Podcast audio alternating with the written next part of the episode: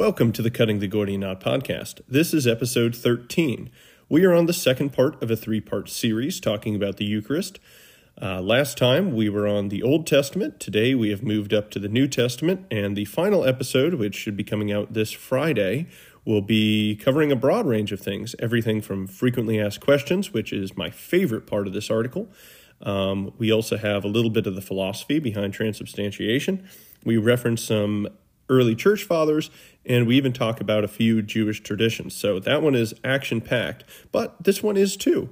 We'll be chiefly reading from John 6, though we also deal with some arguments that we draw out of 1 Corinthians. Without further ado, let's begin. If there is any one passage that ought to convince any Christian the Eucharist is in fact the body of Christ, it is this passage, John 6. There are a significant percentage of Protestant Christians who believe in a literal six-day creation 6,000 years ago. Why? Well, because the scriptures tell them so. While I disagree with the interpretive paradigm leading to this conclusion, brought to what I consider an allegorical text, I definitely admire the resolve it takes to privilege the words of Scripture over and above any other evidence. But certainly John 6 is far clearer than Genesis, so why don't the same Christians that hold fast to other passages as literal hold also to this one as literal? Listen to the words of Jesus in John 6, 31 through 69, and I'll be adding a bit of commentary along the way. Our ancestors ate the manna in the wilderness. As it is written, he gave them bread from heaven to eat. Then Jesus said to them, "Very truly, I tell you, it was not Moses who gave you the bread from heaven.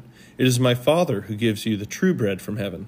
For the bread of God is that which comes down from heaven and gives life to the world."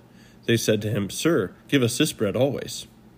His audience was expecting the Messiah to bring back the manna.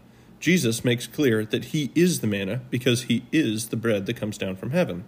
Verse 35, Jesus said to them, "I am the bread of life. Whoever comes to me will never be hungry, and whoever believes in me will never be thirsty. But I said to you that you have seen me, and yet you do not believe. Everything that the Father gives me will come to me, and anyone who comes to me I will never drive away. For I have come down from heaven not to do my own will, but the will of him who has sent me. And this is the will of him who has sent me, that I will lose nothing of that which he has given me, but I will raise it up in the last day. This is indeed the will of my Father, that all who see the Son and believe in him will have eternal life, and I will raise them up on the last day."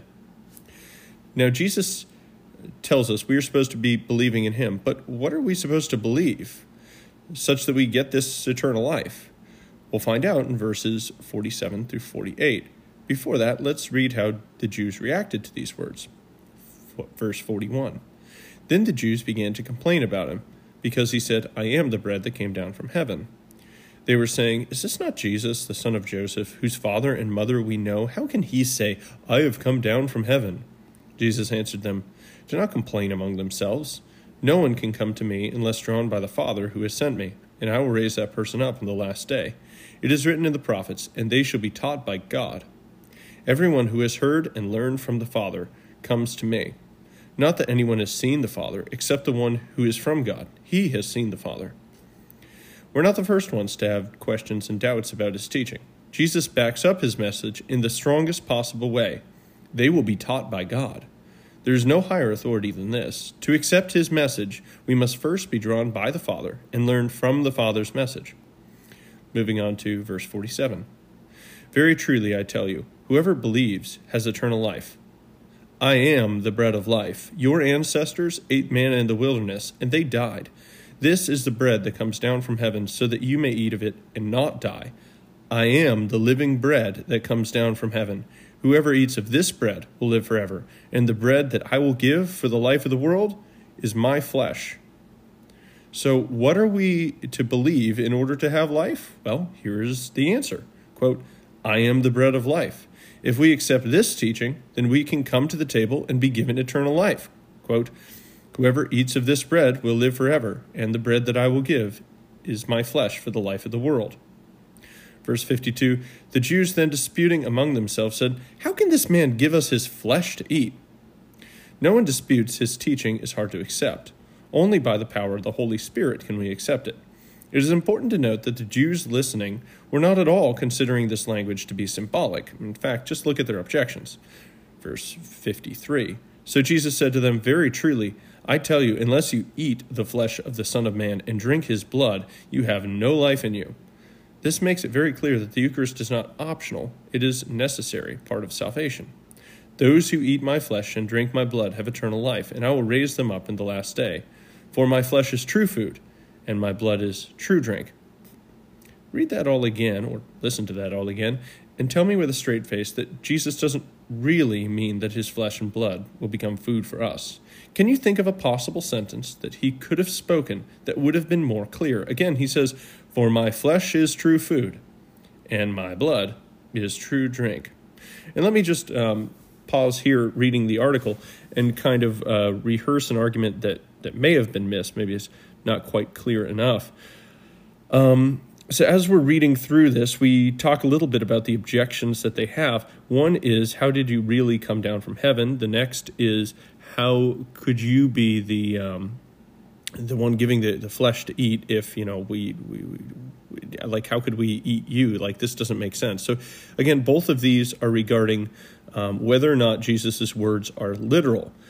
So if we look at these two objections and we pair them together, we see that both are indeed literal. So, yes, it's hard to understand that Jesus actually came down from heaven.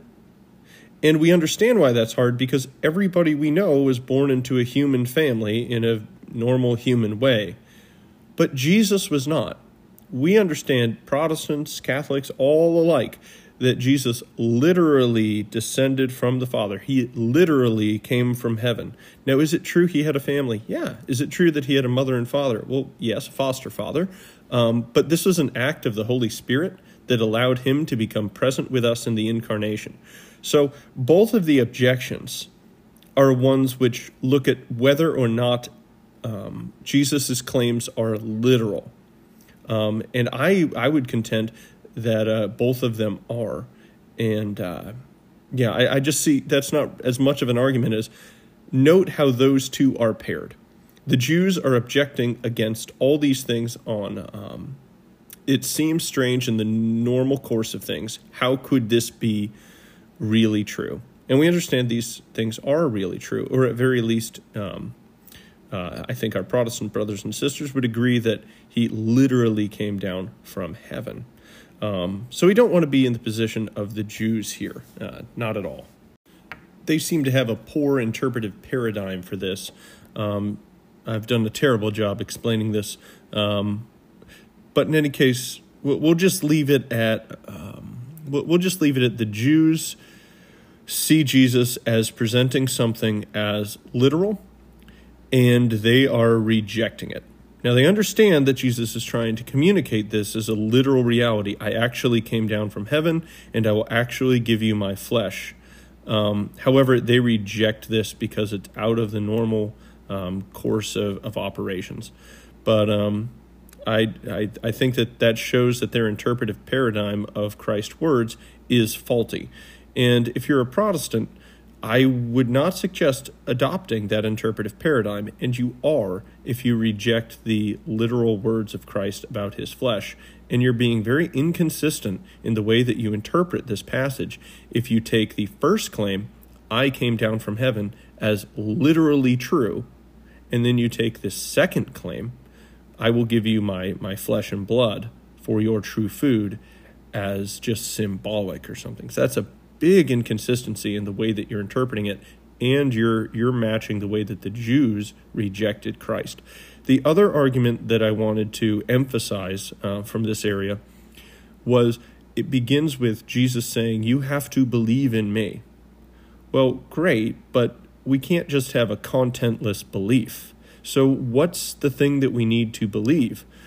Well, Jesus is leading up to preaching something pretty radical, that he's going to give his flesh and blood for our food and drink.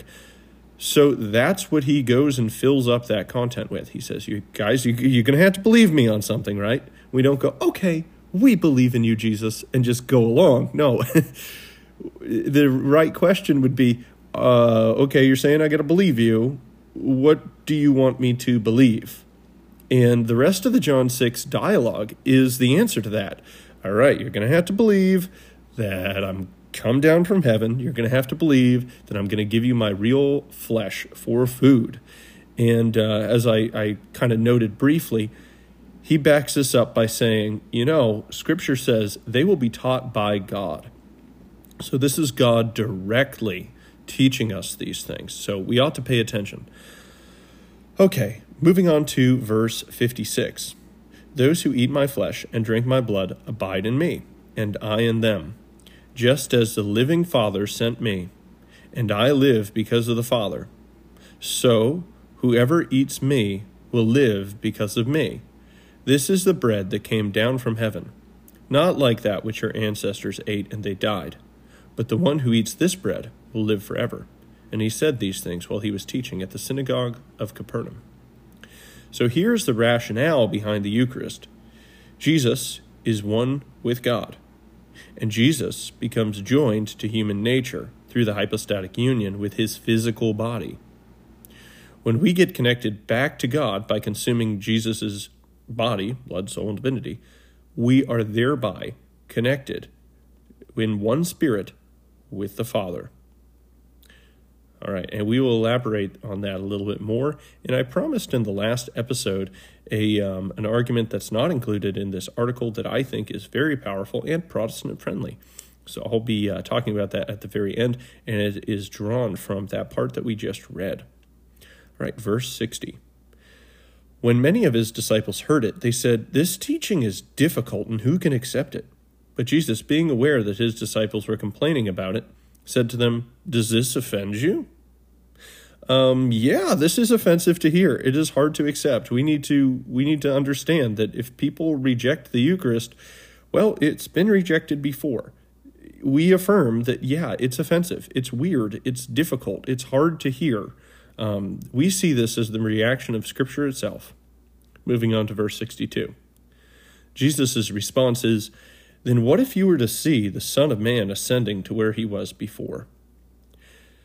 The fact is, although this is strange and revolutionary, it is nothing compared to the radical transcendent otherness of the Blessed Trinity.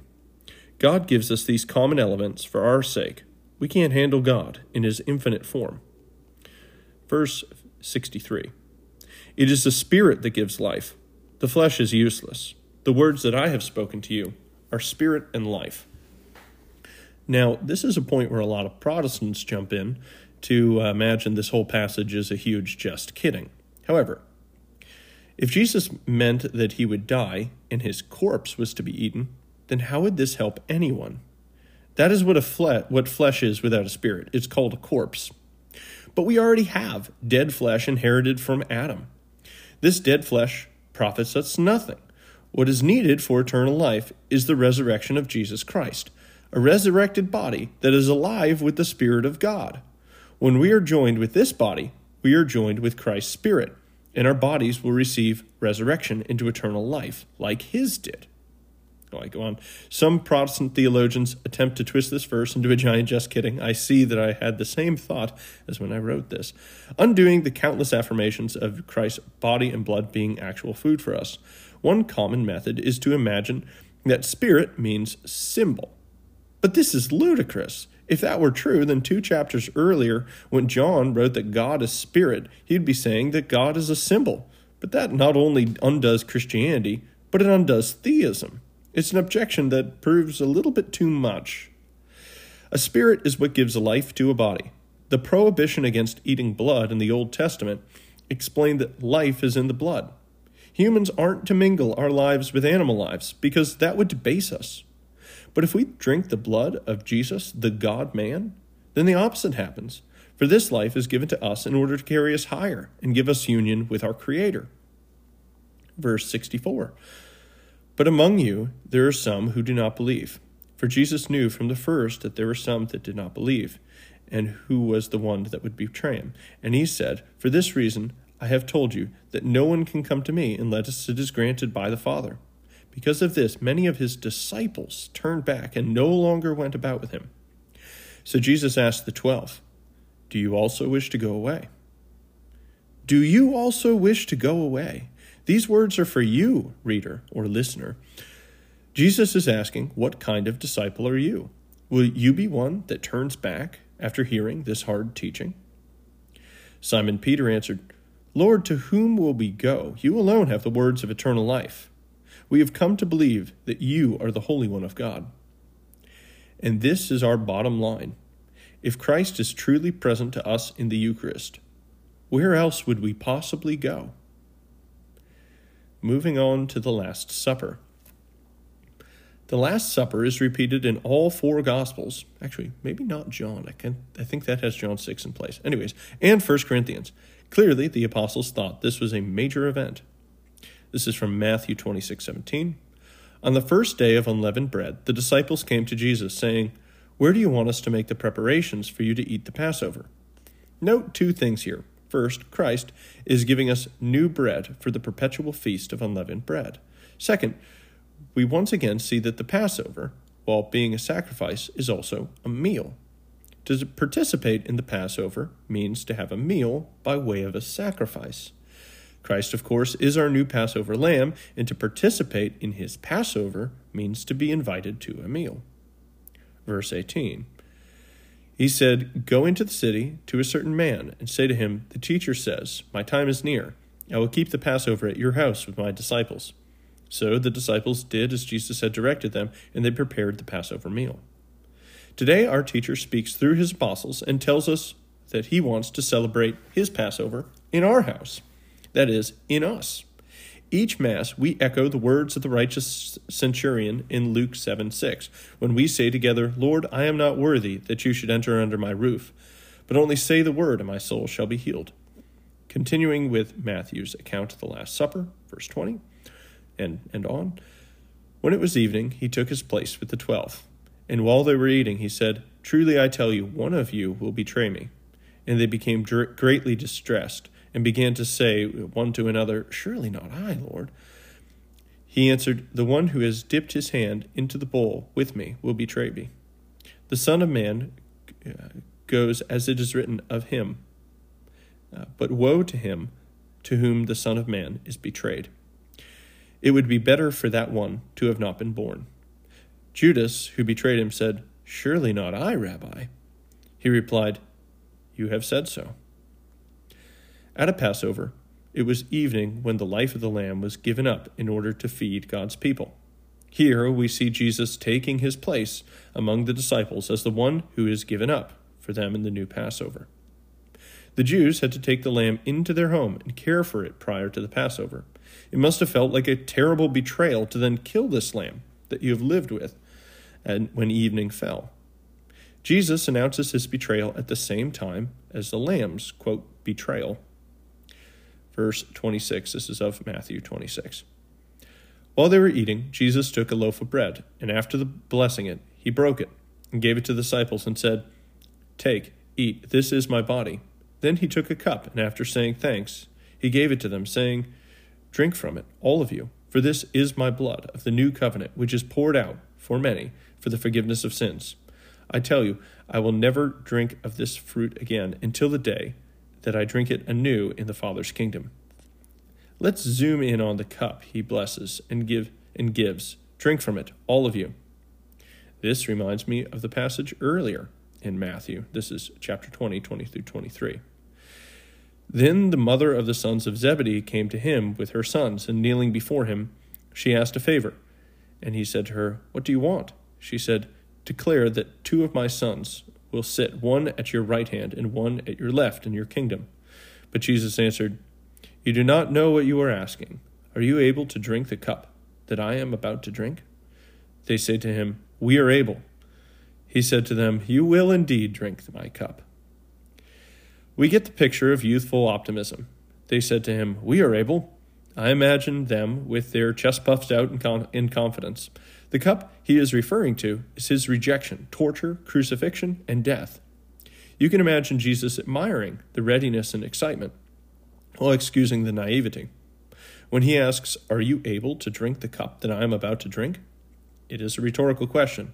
No, of course they can't. This would be like a kid watching their father head off to war and wanting to go with him and help fight. Jesus, maybe with a knowing chuckle, responds, You will indeed drink my cup. In a way, it seems like he reverses himself. He is staring with an eyebrow raised in a rhetorical question, and yet he ends with this affirmation. It's only a few chapters later in Matthew that we understand. The disciples participate in the cup that Jesus drinks at the Last Supper. Drink from it, all of you. This means that Jesus is giving himself to them in a way that Christ can recapitulate his life, death, and resurrection in them. Now, they can't carry the cross, nor can they drink the cup of Christ's passion by themselves. That is only possible if the incarnate Christ lives in them. And this is what Christ gives them. This is the blood of my covenant, which is poured out for many for the forgiveness of sins, Matthew 26, 28. He doesn't say it is like the blood of the covenant, or this is a symbol of the blood of the covenant. No, he holds up the cup of wine and declares with the same voice that said, "Let there be light," and there was light, that what he was holding is what makes the new covenant and truly forgives sins. And note, it's not just the apostles that participate in this. We cannot follow Christ all the way to the cross. We could not have done the crucifixion. We are absolutely not strong enough to drink of the cup that Christ drank of, the same one that in Gethsemane he says, "Let this cup pass from me." We can't do that. And yet, Jesus allows a way for us to participate in his work. It's precisely through the Eucharist. That's how we get to ascend with Christ. It's by participating in the body of Christ, the same body that went through that and then was raised from the dead. All right, moving on to 1 Corinthians. We'll be reading from chapter 11 and just verses 27 through 30 for now. Let's see if our theological instincts match what the scriptures actually tell us. Now, try to fill in this blank. Whoever therefore eats the bread or drinks the cup of the Lord in an unworthy manner will be answerable for, and there's a blank. What would you fill that blank with?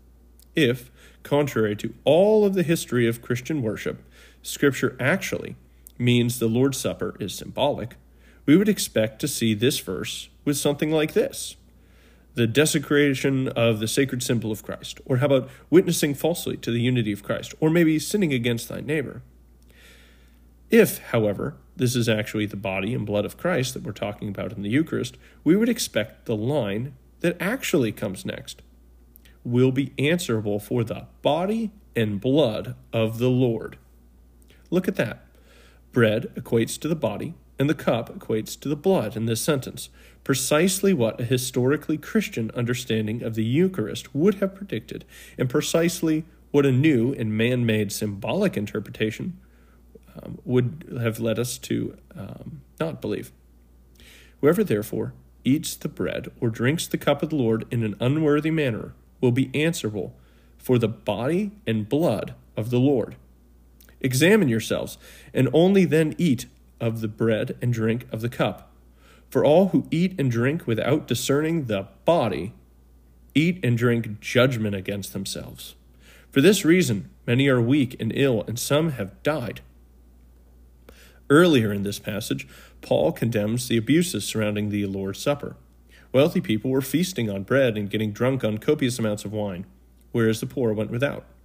Protestant theologians therefore read this condemnation as applying to those who don't discern the good of the body of Christ, meaning their brothers and sisters in the faith. There is no doubt that this situation could have been the context. However, Paul uses this instance of sin as a call to examine the states of their hearts prior to coming to the table. Quote, "Examine yourselves, and only then eat of the bread and drink of the cup."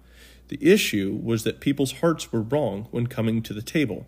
The question then becomes, why is it such a deal that, quote, "many of you are weak and ill and some have died"? Why would such a condemnation that could kill people be in place? Well, let's read it one more time, this time emphasizing some other parts of the passage. Whoever therefore eats the bread or drinks the cup of the Lord in an unworthy manner will be answerable for the body and blood of the Lord. Examine yourselves, and only then eat of the bread and drink of the cup. For all of you who eat and drink without discerning the body, eat and drink judgment against themselves.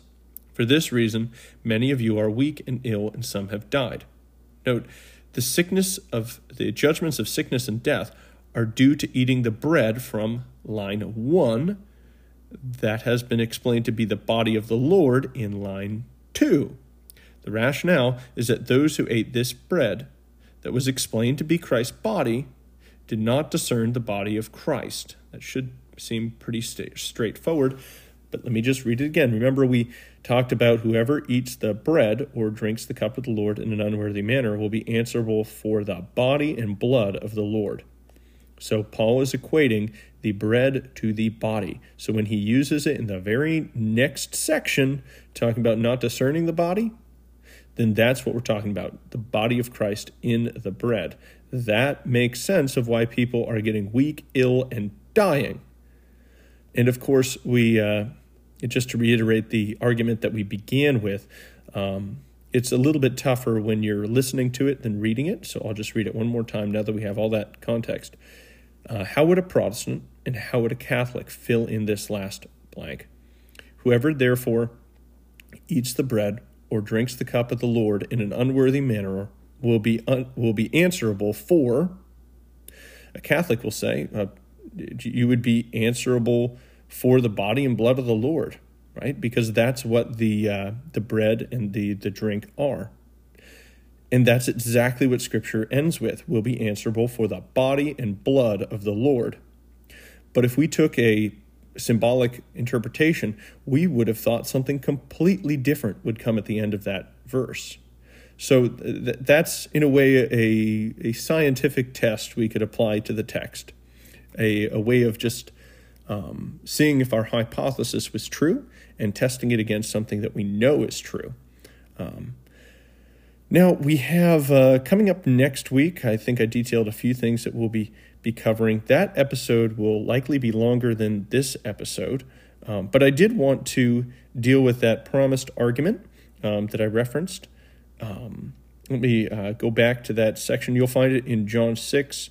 It's towards the end of the Bread of Life discourse. Now, a lot of our Protestant friends don't really like typology. They would rather see an argument right from the text. And this came out of a discussion I was having with a Protestant. I think he teaches philosophy at a college over in California. And you can find most of that conversation, in fact, I think all of that conversation, in the comments below the article. And the article, of course, is found at thegordianknot.org. And the title is The Eucharist, a Scriptural Tour. Okay.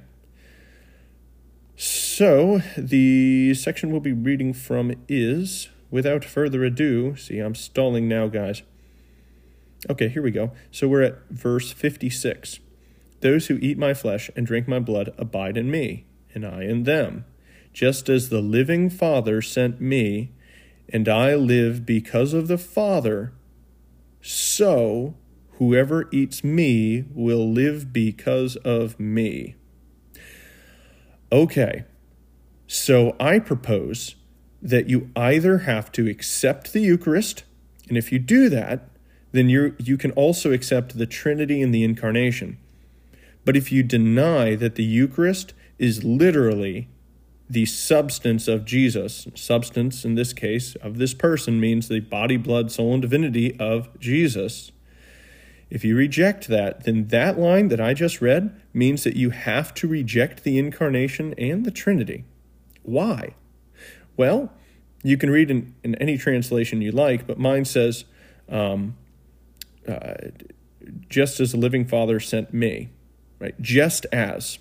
So that just as part means that we're comparing two things, and they are the same. So what two things are we comparing? Just as the living Father sent me, and I live because of the Father. All right, that's thing one. So whoever eats me will live because of me. All right, so now we need to compare, why does Jesus live? Well, we know from the Creed that Jesus is consubstantial with the Father. Right? That is a core tenet of what we believe, that Jesus is God. He is of one substance with God. Okay, so let's try to kind of insert that. just as the living Father sent me, and I, Jesus, live because I am of one substance with the Father, so whoever eats of me will live because of me. So what is our reason for living when we are eating of Christ? Come on, guys, you got this. Well, it's the same as Christ living in his relation to the Father. And that is, it's a participation. It's being adjoined into the very substance of that person. In Christ's case, he is partaking of, he is part of the substance of the Father. They are consubstantial. So in order for this statement of Jesus to be true, that means that our eating of Christ must make us of one substance with Jesus. Why? Because it says, just as, check any translation you like, dig into the Greek of this, go bananas, you will find that this necessitates that we affirm the same unity, and that unity is substantial unity. Now, Jesus is God and man. That's who he is. So you can't say that we're just joined with a corpse, right? Because that lacks the soul. That's not a human substance. That's a corpse. So we know that it must have the soul. We know that it must have the body in order to be the person of Jesus. We know the person of Jesus was fully united with the second person of the Trinity, such that they are one. And this is why I propose that dilemma. Because if you say that the just as means that, well, we just spiritually are connected with Jesus in this spiritual act of eating this bread and drinking this wine, then you have to say the same thing about the way that Jesus is united with God. Oh, it's just, spiritually, right? Not of one substance. So if you take that, then you're denying the incarnation. You're denying the true union of Christ as God and man, and you're trying to dilute that out. And if you do that and you affirm anything other than a consubstantial union with the Father, between him and Jesus Christ, then you've destroyed the Trinity. So if you reject that Jesus is truly God and man, you're rejecting the incarnation. And if you reject the consubstantial union with Christ and the Father, then you reject the Trinity. And you have to do that if you apply the same standard to both sides of that question. And you have to, because Scripture says just as. Okay, so that's my argument there. The Catholic interpretation preserves all of those tenets of the Christian faith, that the Eucharist is actually Christ, body, blood, soul, and divinity, that the Trinity consists of the Father, Son, Holy Spirit, all consubstantial, and that Christ really and truly became incarnate, such that there is no mixing, mingling, and confusion. And that passage works perfectly with our theology, and as soon as you do anything less than a Catholic Orthodox understanding of a real presence of Christ in the Eucharist, then that passage forces you pretty well out of Christian Orthodoxy. That makes you reject one of those core tenets, which all Protestants accept. Well, most all Protestants. Okay, so that is the argument there. I hope you enjoyed that. And the rest of the passages, again, this one's a little bit shorter than the Old Testament, but I think that's great because we packed a lot in there. I would suggest, if you want to dig into this a little bit further, you read through John 6 yourself. I broke it up with a lot of commentary, but I think you really get the most punch without me participating at all. Instead, just read that dialogue in light of what we've talked about. And I think you're going to find that Jesus was declaring pretty emphatically that he was giving his flesh as food. Some have noticed that the amount of times he repeats this amounts to what was in his society a high or like solemn oath. If you guys are familiar with that particular argument and you can source that, please send it to me. I'd love to include that line of reasoning in the article. I couldn't, just because I couldn't track down where that idea was coming from. I had just kind of heard it floating around in the ether. All right, well, I think we should move on to some questions, and I think we have some good ones. So let's open the mailbag. First question. Should you tell your kids that Santa Claus is real? No, but you should tell them that elves are real. All right, next question. How do you take your coffee? Well, I fill the entire glass with whipped cream. Yes, a glass, not a mug, I know. And I pour coffee in it, and then I cover it with sprinkles. I just find that's best. Okay, next question. I'm a high schooler, and I don't know what to study in college, and I don't know what I want for a job. How does somebody figure this out, and what should I do out of high school? Join the Marines. Okay, that's actually not a terrible piece of advice. It's the first one that popped to mind. The other one I typically give is that all society has everything backwards. They tell you, come out of high school, see what college you happen to qualify for, then go to that college. And then once you're there, see what kind of classes they offer, what kind of majors they offer, and then pick a major. And then once you have a major, see what job that major qualifies you for, and then see where that job is, and then move to that place. I think that is terrible advice, and instead you should work backwards. You should ask, where do I want to live? What type of people do I want to build my life with? And if you don't know that, well, travel around and go to different places. Maybe you want to live in Hawaii. Maybe you want to live in Alaska. Maybe you want to live in California. Don't do that, but maybe you do. So travel around. Maybe you have good friends who all live in one area and you would love to be part of that community. Cool. Once you found that answer, then work backwards. Go on Indeed or Monster.com and find out what jobs are in demand. Which ones could you actually get in that area? Next step, find out what qualifications you would need in order to get that job. And then find out where you can get those qualifications. And now you can begin. Go get those qualifications, then you can get the job. Then once you have the job, you can be in the area you like. And I think that's a lot more fundamental of a question than, I don't know, what college will accept me. So start with the end and work backwards. Oh, we'll take this as a last question. Is there anything wrong or weird about commissioning a portrait of yourself? No, if you're on a horse. I think you can get away with a lot portrait-wise if you're on a horse. Actually, riding anything. I think it's okay if you're riding something. I think it's weird if it's just like you with your like shoulders faced one way and you turn your head slightly and you have like that kind of portrait look. Yeah, that's weird, but no. Riding horse, velociraptor, really anything should be fine. So go ahead and get that commissioned. All right, well, I hope you join me for the next episode. The next episode is by far my favorite because it has some slightly snarky Q&A, and I think that actually is probably the most helpful part of the article, because when you can lay this out all day long, you can read scripture to somebody all day long, but they're going to come back at you with some objections, and I want you guys to be able to handle those. And of course, if there's some objections that I don't cover, send them in and I will cover them. All right, and as always, if you enjoyed this episode, share it with your friends. That is, if you have friends and if you like sharing. And if you didn't like this episode, share it with your enemies. And thanks for listening.